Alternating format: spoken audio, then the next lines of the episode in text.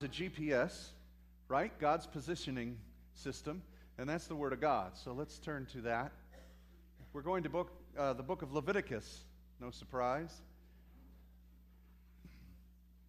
This may be the last uh, study in Leviticus. We'll see. See what Jesus says. But if you'll go to Leviticus chapter 23, let's go to the Word of God. Are you feeling the presence of the Lord this morning? He's kind of moving and pushing and nipping and tucking, uh, right? A little hair uh, clipping, maybe a little uh, hemming in of the garments. You know, I feel the adjusting of the Lord this morning. And that's a good thing, right? Sometimes we outgrow the things we're in, and God's got to enlarge them, enlarge your tents. Some of you are wearing tents, and God's enlarging it. Some of us are looking a little shabby, and he's just clipping and snipping and primping. That's what he's doing for his bride. He's ministering to us this morning. And I really feel a, a directive this morning of that. Uh, and I, I always take uh, from the Lord a, that, that when he brings correction or when he brings a word to us uh, that we're to get a, aligned with, I always uh, am excited about that because that means we're ready for direction. do you know what I'm saying? That means you're ready to hear something, and that means God knows you're going to respond. So it's a place of maturity, and I, I thank God for that. Now let's turn to uh, the Leviticus chapter 23, and what I'm going to do is outline this portion of Scripture for you, and it has to do with the appointed times of the Lord. The appointed times of the Lord. We call them the feasts of Israel, the feasts of Jehovah. And God establishes for Israel particular times and days that are going to be feasts that Israel is to remember and commemorate. And each of these feasts has a unique point of view that God wants them to know and understand. And so I'm going to take you through these feasts, and we're going to start at Leviticus chapter 23, verse 4. And uh, it says this These are the feasts of the Lord holy convocations which you shall proclaim at their what? Appointed times. These are appointed times. Now, we call them the feasts of Israel. God gave them to Israel, but I want you to know they're the feasts on the appointed times of the Lord. They're His. It just doesn't belong to Israel. And as we're going to look here in a little bit, we're going to see that God establishes times and seasons from the foundations of the earth. These appointed seasons and times were in the heart of God. These are the Lord's feasts. And so, whether it's Old Testament, New Testament, whatever dispensation, these things are set on the timetables of God's clock. So, these are the Lord's feasts. They haven't been done away with. In fact, the next verse, Leviticus 23, verse 21, says, It's my statute forever in all your dwelling places throughout your generations. So, whether the temple exists or the temple's destroyed, wherever your dwelling place is, these feasts are eternal. They're established in the heavens, literally, in the heavens and in the earth and in the will of God, which is settled and established in heaven forever. Okay?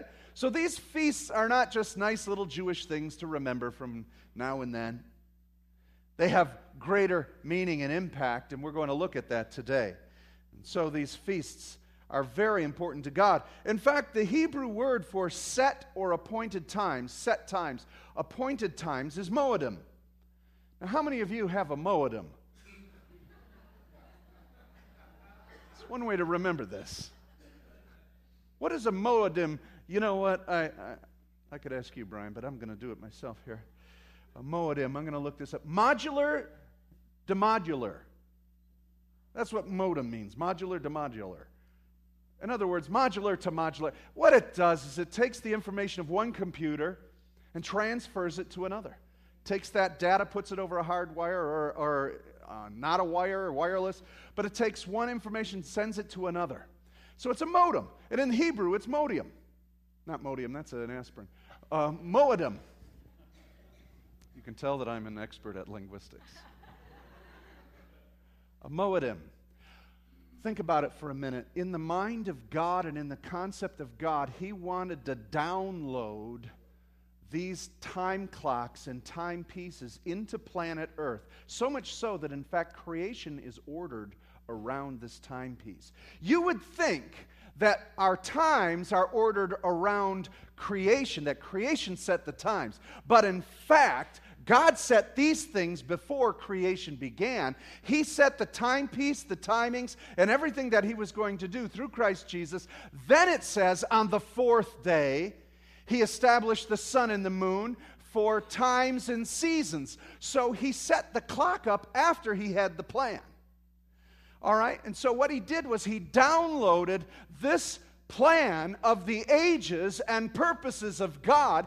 He set them in His sovereignty and majesty. Then He set up the cosmos to reflect that timepiece, and it's been ticking ever since He said, Let there be light. And as it began ticking and operating, he then downloaded this information from his will, his mind, his logos, and he brought it into mankind, gave it to Israel to set up the patterns and seasons so all of man would be aware of what time it is. You getting this? This is cool. At least I think it is. Let's take a look at creation, Genesis 1:14. And God said, "Let there be lights in the expanse of the sky to separate the day from the night, and let them serve as signs to mark three things: seasons, days, and years." And so we have a sun and a moon to mark the seasons, days, and years. Now, Jewish calendars are based on the lunar, the moon. All right? It, it, secular societies, pagan societies, are based on the sun. We switched over uh, at some point from a lunar calendar to a sun calendar uh, sometime in history. I didn't bother to research. But uh, God operated and put the moon and sun in place. Now, again, as I say, it's interesting because this took place on the fourth day. When God said, Let there be light, He wasn't talking about the sun in the sky. He was talking about the revelation of who he was. And as soon as he began to create, he began to manifest the revelation of himself. For the Word made and created all things. We're getting deep now, all right? And so the Word is that manifestation, that revelation, and the light of the world and the light of God. And so God exposed and revealed Himself as Creator when He said, Let there be light. And He began and He spoke. And now there is an understanding of God in as opposed to just being him to everything else. And he begins to create everything. And by the fourth day, he says, I'm going to start this thing. I'm going to start the clock. And he does. He creates the sun and the moon. And so then he begins to establish seasons, days, and years. And when you look at these feasts, they are set up to establish particular seasons the early rains and the latter rains. Uh, the early harvest and the fall harvest, the spring harvest, fall harvest. These are the seasons. And Jesus said, You're not going to know the day or the hour, but you can discern the what? Season. All right? We already know the season he's going to return in, the fall. Yeah, totally. I'll get to that in a little bit. But he's definitely returning in the fall. We know the season. We just don't know the day or the hour or the particular year. But if you look at this, the seasons he's given are the festivals or the feasts or the Moedim to the people so that they would begin to discern what's going to happen in those seasons. And so, as he gave the festivals for the seasons, he also gave days. And on particular days, he established the new moons. And so, what he did by that is, he said, every new moon, there's a cycle of moon, by the way it revolves around the earth and all that, and every new moon would establish a new month. Now he's establishing months within this time uh, season. So he starts off with seasons, right? Just a basic spring and fall type thing. Then he begins to break it down into units of months by the lunar calendar, which establishes new moons and Sabbaths. The Sabbaths now come every seven days. So you have new moons at the beginning of the month, and you have Sabbaths every seven days. And you see how he's beginning to break down the timepiece and the time clock. And he says, I want to be involved in your daily activity. I want to be your time clock. I want to, my will to be in your purposing of what to do. How many of you, you got watches wrist, you got watches strapped on your wrist or on your iPhone or iPad? We have watches everywhere. We don't need to wear, re, have a watch anymore. There's clocks everywhere, right? I wouldn't be surprised a few years that they start projecting the time in the clouds. Just look up. I have an alarm clock that projects on the ceiling. Yeah, has anybody got one of those? Little infrared projector thing? I got rid of it. Because it would project red letters up there, you know, numbers. And, you know, you kind of toss and turn, you wake up, you look, and it's like, ah, I thought it was five, it's one. Every time you wake up, you're like, okay, was terrible. I got rid of it. Till the one day, I got to tell this story. Till the one day I woke up and in red on the ceiling, it said, sin. Man, I was terrified. I thought, this is the red letter edition. It says sin, and I'm thinking, oh God, what did I do? You're speaking to me, writing on the wall. But my eyes were really blurry, and it, it was, uh, uh, I'm trying to remember, it was uh, five, and the two dots look like an I, and I forget what the thing that looked like an N. Uh, what was that? I don't know, you figured out. But once I cleared my eyes, I saw, oh, it's 510, you know, or something. No, it was 511. 511, that's what it was. It was 511 in the morning, but with blurry eyes, it looked like sin. I'm unplugging this thing. But God's got a timepiece in us. You know what? Isn't it funny that we rule the time and we invite Him into our daily activities? And that's not the way it's supposed to be established. We need to be running our lives on His time table. And so He established seasons, days, and then last of all, years. You know, you take seven days in a week and those weeks in a month, and you get 12 months in a year, and he established years and the way that this whole timepiece works. We've got to reevaluate the, lo- the way you're looking at things, and that in s- this entire cosmos is established for the purpose and the will of God's timepiece. It's that important. And then these years are established for the Jubilees. And so that's what God is telling Israel in Leviticus 23. It's very fascinating and very interesting when you begin to look at it that it's not simply, you know, have a party. And so let me help break this down a little bit to you in a 3 2 1 countdown. All right, so in a 3 2 1 go. Three feet because three times in the book of Leviticus, when it talks about festival, it uses the, work, uh, the word regal, which regalim, which means feet. And he says this that on three of the feasts, I want your feet. Yeah, to walk to Jerusalem and come before me. There were three feasts that they were to go to Jerusalem the Feast of Unleavened Bread, which is Passover, okay? All people, adults, were supposed to go to the temple, go, no matter where they lived in Israel, they were to go to Jerusalem to offer sacrifice and meet with God. That was the first place they were to walk their feet. Said, I want you to stop what you're doing and show up. Come to me. It's the Feast of Unleavened Bread. Then it was the Feast of Pentecost. Do you remember Pentecost? You remember why on the day of Pentecost there were so many people there that Peter began preaching? Because it was the feast that they were to bring their feet. They were one of the three feasts. They were supposed to show up in Jerusalem and be there, and they did. And guess what? Something happened. Isn't it interesting that at the feast of Passover and unleavened bread was the time that Jesus was crucified? Something happened on that day. Then 50 days later, as everybody's supposed to return back to the temple, something happened on that day. And then the third feast that they're supposed to come to is the Feast of Tabernacles. And can I tell you? Something's going to happen on that day. Something's going to happen on that day. So these are the feasts of feet. And so, three times a year, you're supposed to stop what you're doing and make your way into the presence of God. That's not asking too much, is it? We've got Easter and Christmas. We only have two where we get people who think about God every now and then and go to church course, not you. I'm talking about the people who are not here. Right?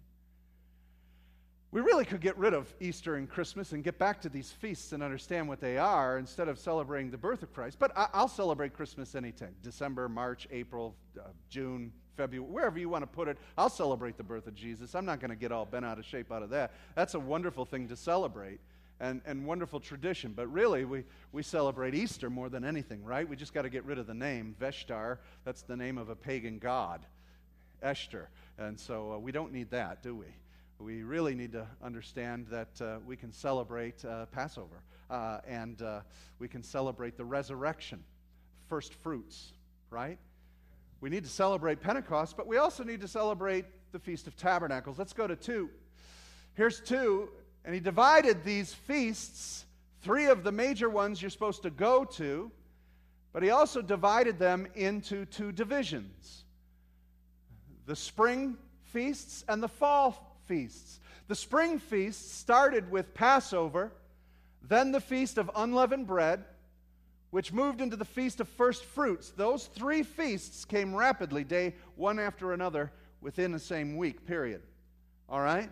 And so the Feast of Unleavened Bread uh, starts with Passover, where they take the Passover lamb.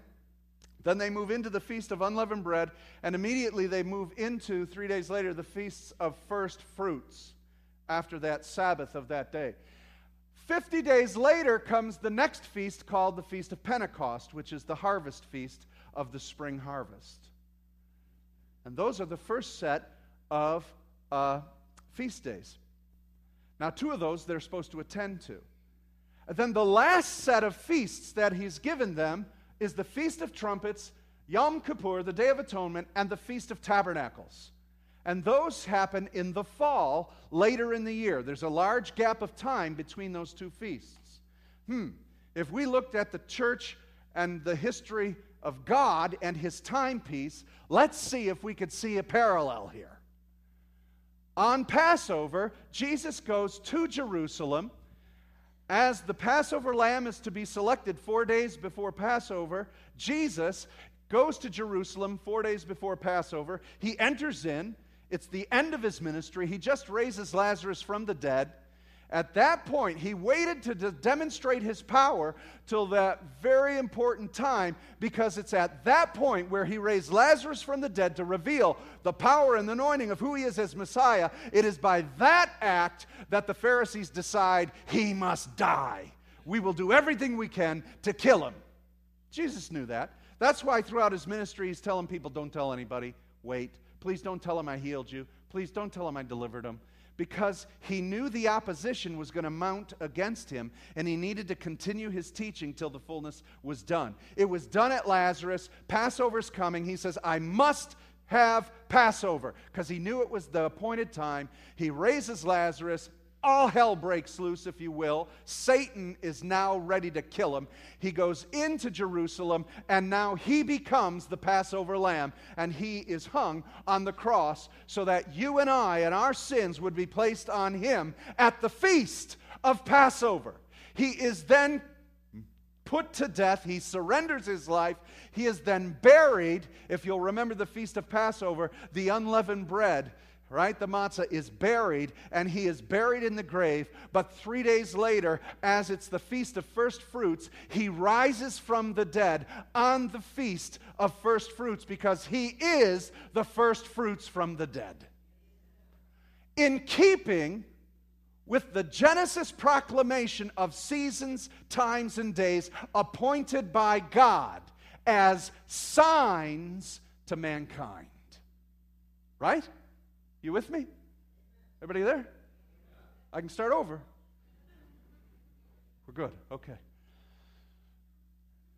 Then he is with his disciples, walks with them, talks with them, teaches them, and uh, for 40 days, and then he ascends into heaven and says, Wait in Jerusalem. So 10 days they have to wait. And then on the feast of Pentecost, all the Jews come back they're supposed to put their feet to it, come back to the presence of God. And on the Feast of Pentecost, what happens? The outpouring of the Holy Spirit upon the church, the people of God. And now, sins forgiven, the very power of God and His nature come to dwell in mankind because the blood of Jesus cleansed us from our sin. Now God can reside in man. And on the day of Pentecost, they are filled with the Spirit. They run out into the streets. God has them begin speaking in all the known languages of the people of that day, as well as I would imagine the, the, the tongues of angels and men. They hear it, they discern it, they think they're all drunk. He says, Look, at this is that. This is that which Joel prophesied about. What did Joel prophesy about? The spring rains and the fall rains. The beginning season and the final season. And so, what he's talking about is the time that the prophets were talking about concerning the time clock of God. That was 2,000 years ago. There's a gap between the spring feasts and the fall feasts. What are we waiting for, brothers and sisters? The return of our Lord Jesus Christ, Him establishing His kingdom upon the earth, and the judgment of God upon those who are not His own. Is that awesome? And so that's why we know that Jesus will return in the fall. He will return on the Feast of Trumpets. We just don't know when that is. Well, then, Pastor, we could calculate it, can't we? Yeah, a lot of people have tried to do this. They've calculated time and time again. You know why you cannot calculate the Feast of Trumpets? Because it's based on two days. You don't know which day is the Feast of Trumpets by the new moon, and by the calculations of that, it's very difficult. You have to wait till it happens to calculate it. But he's coming. And it will be at this time according to his timepiece. No man knows the day or the hour except the Father. And the Father established it in his counsel before the beginning of foundation. But he set it in the stars, he set it in the sky, he set it in the seasons, and the appointment is coming. And that brings us to three, two, one. Jesus is coming back. Jesus died on Passover. Jesus was buried on unleavened bread. He was raised at first fruits. The Spirit poured out at Pentecost. At the Feast of Trumpets, Christ will return. On the day of Yom Kippur, he will judge the nations, establish his millennial kingdom, and at the Feast of Tabernacles, we will dwell with him on earth. And he will bring his house here. And by the way, he prepared a house for you and I. And the Feast of Booths, we will, we will, as Revelation 21 says, we will dwell with God for eternity.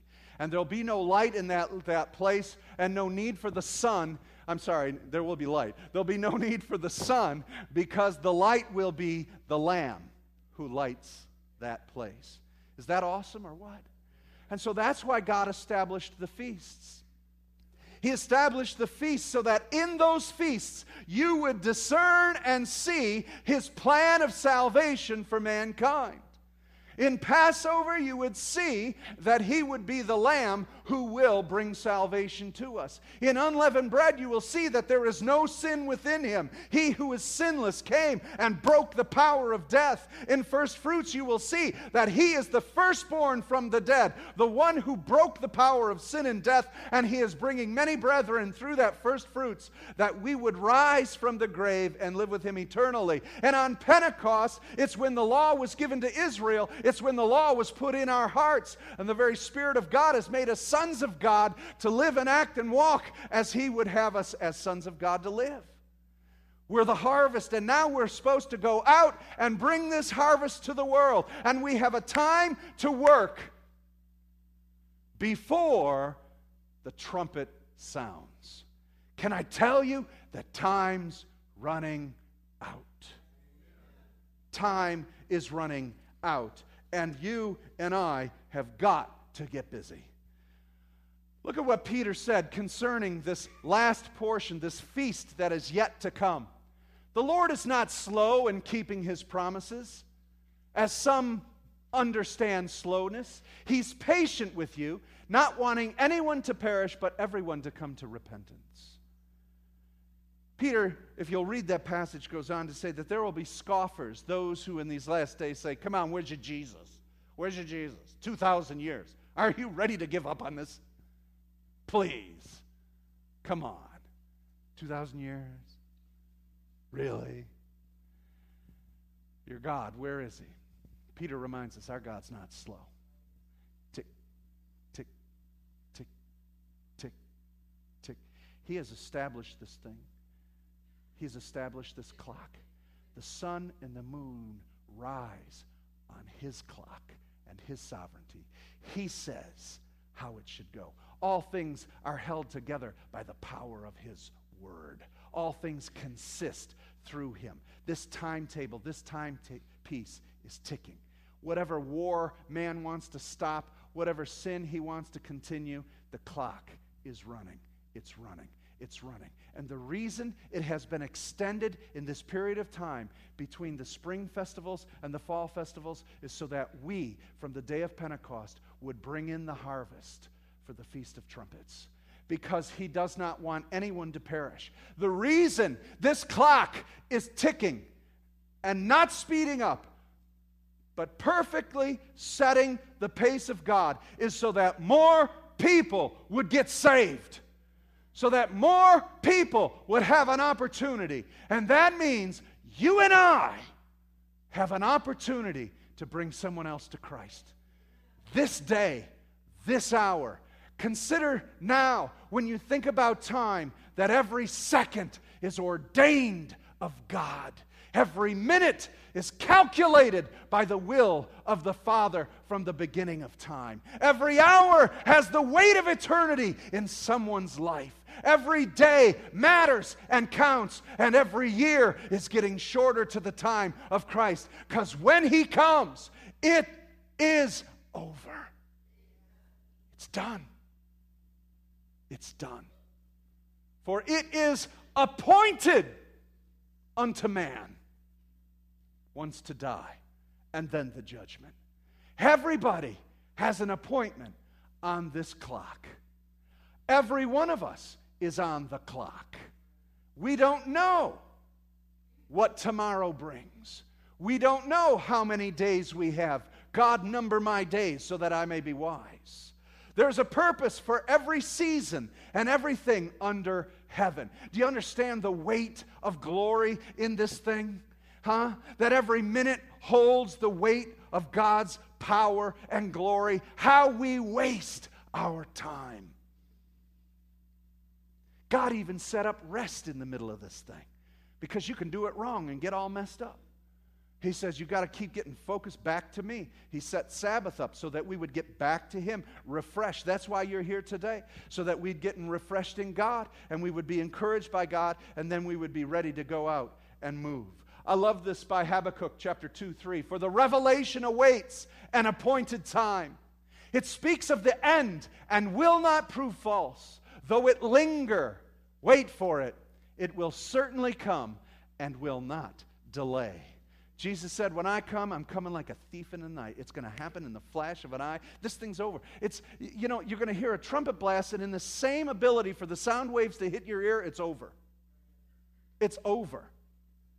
So you can't, you can't go, oh, I heard a trumpet. Jesus said, too, oh, you missed it. It's too late. By the time you hear that trumpet, the blink of eye, it's, it's done. It's over. And so is, in, in many people's lives, their own life is over like that. It's like a vapor. The grass withereth and the flower die, but the word of the Lord is eternal. Now, I love this. The revelation waits for an appointed time. God has appointed times for every one of us speaks to the end. It's not going to prove false.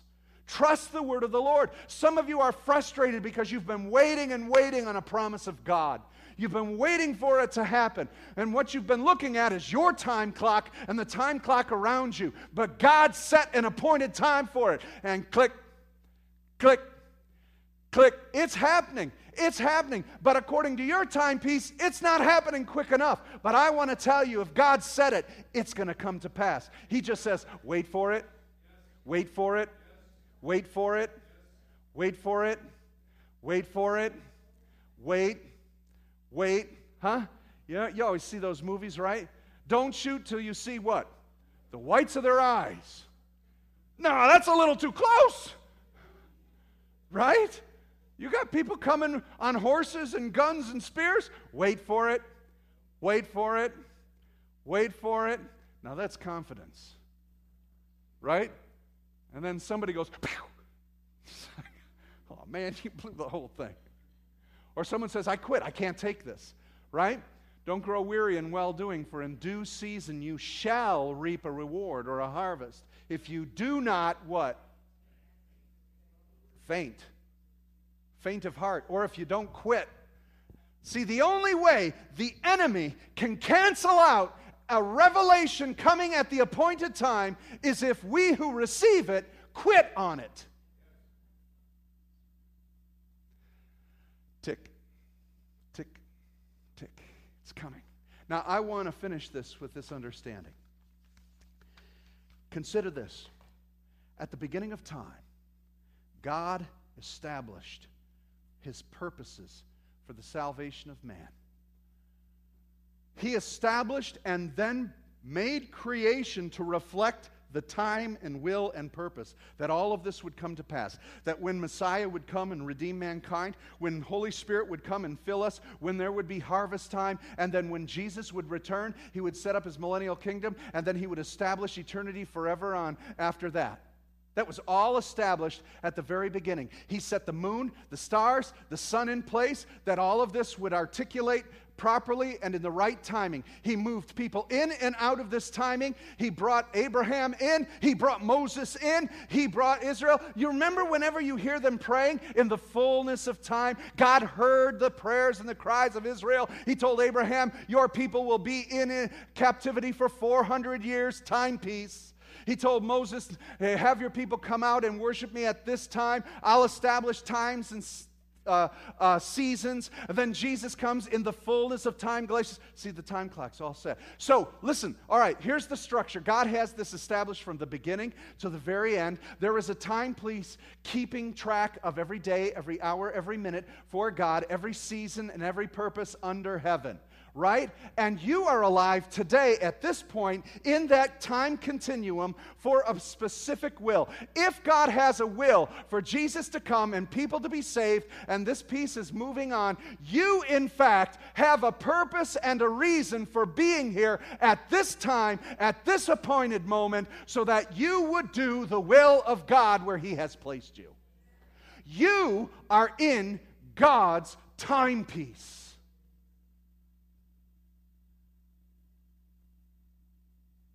What you do today, God has established and appointed for you to accomplish. Wow. Wow. Am I that important? Yes, you are. And what the devil is doing, he can't stop you from being saved. He can't take that salvation away from you. He can't pluck you out of Jesus' hand. But what he'll want you to do is miss the timing of the Lord. He'll want you to think you don't matter. He'll want you to think that it's not going to happen. Quit. He wants you to miss the will and timing of God. That's the best he could do on this. But we've got the Holy Spirit, an alarm clock in us, telling us when our next appointment is, right? You can set that appointment up on your, on your smartphone. Who needs a smartphone? I've got a smart Jesus.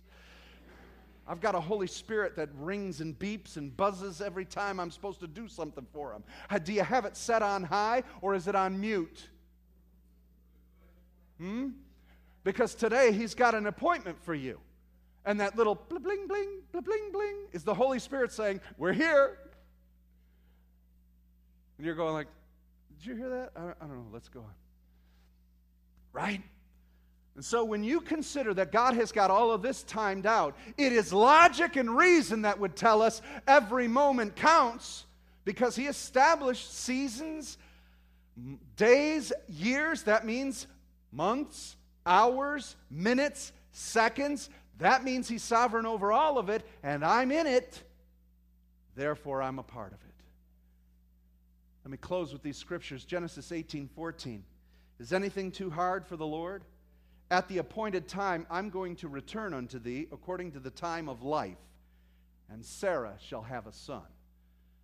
That's God talking to Abraham and Sarah after they tried to set the time clock according to their proportions and their will and what they tried to do to have a child. They messed it all up and had Ishmael. And God came and said, Look at you two. I told you I'm going to do this. The revelation will come to pass. Though it lingers, wait for it. I'll be back next year. And Sarah laughs. You're going to have a baby. ah, right. It's, read the story, and then he says, Sarah, did you laugh? No. She said she lied. She lied to him. She lied to God. I didn't laugh. Yeah, you did. I'll be back next year. I wonder if he did that because she lied. Right? I'll be back next year. You know, part of waiting is part of the seasoning of God, the timing. Some of you have been waiting because you're not ready for the appointed time. You're not ready for what God wants to do. You got to marinate for a while till the, till the juices get real good inside you, till it can happen. Please wait on God. Exodus 9 5, and the Lord appointed a set time, saying, Tomorrow the Lord shall do this thing in the land. Job 7 1, it is appointed unto man to be upon the earth, and his days are like the days of a hireling. Hebrews 14 14, if a man die, shall he live again? All the days of my appointed time will I wait till my change comes. Ha ha. In Hebrews 9 27, it is appointed unto man once to die, then the judgment. We're under an appointment. God has established all time, seasons, and years for a reason, for his purposes under heaven. You are part of this amazing, miraculous, and wonderful story of God's redemption. Would you invite someone else into this feast so that they may celebrate with us eternally the feasts of God? Let's bow our heads. Oh, Jesus, you.